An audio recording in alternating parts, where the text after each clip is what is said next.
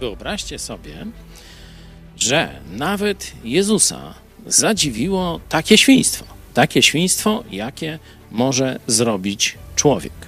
Jezus wszystko wie, zna najgłębsze zakamarki naszej duszy, zna wszystkie nasze grzechy i z przeszłości, i z przyszłości, mówi o całych losach świata i tak dalej, ale kiedy stanął twarzą w twarz, kiedy doświadczył podłości człowieka, to się zadziwił. Otwórzcie sobie Ewangelię Łukasza, 22 rozdział. Tam na Jezusa, którego nie mogli pokonać argumentem, nie mogli pokonać mądrością, no to wychodzą na niego z siłą fizyczną, wychodzą na niego zbrojnie.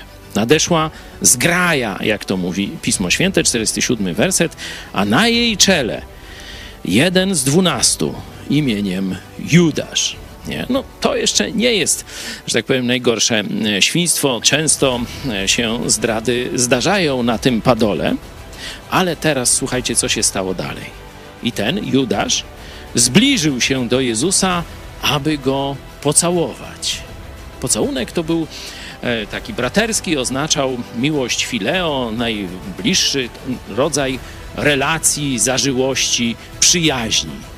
I on, kiedy wcześniej już wziął te srebrniki, zdradził wszystkie sekrety, powiedział, teraz jeszcze prowadzi zgraję na Jezusa, no i zamiast go tam wskazać ręką, to ten, bierzcie go, to jeszcze tak podle, obłudnie postępuje, zbliżając się jak przyjaciel do Jezusa i całując go w policzek.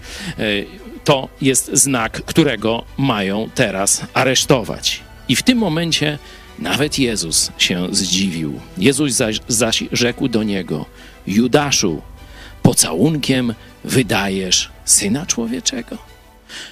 No, nie będziemy się tam pastwić nad Judaszem, ale zobaczcie, jaki potencjał zła mamy w sobie.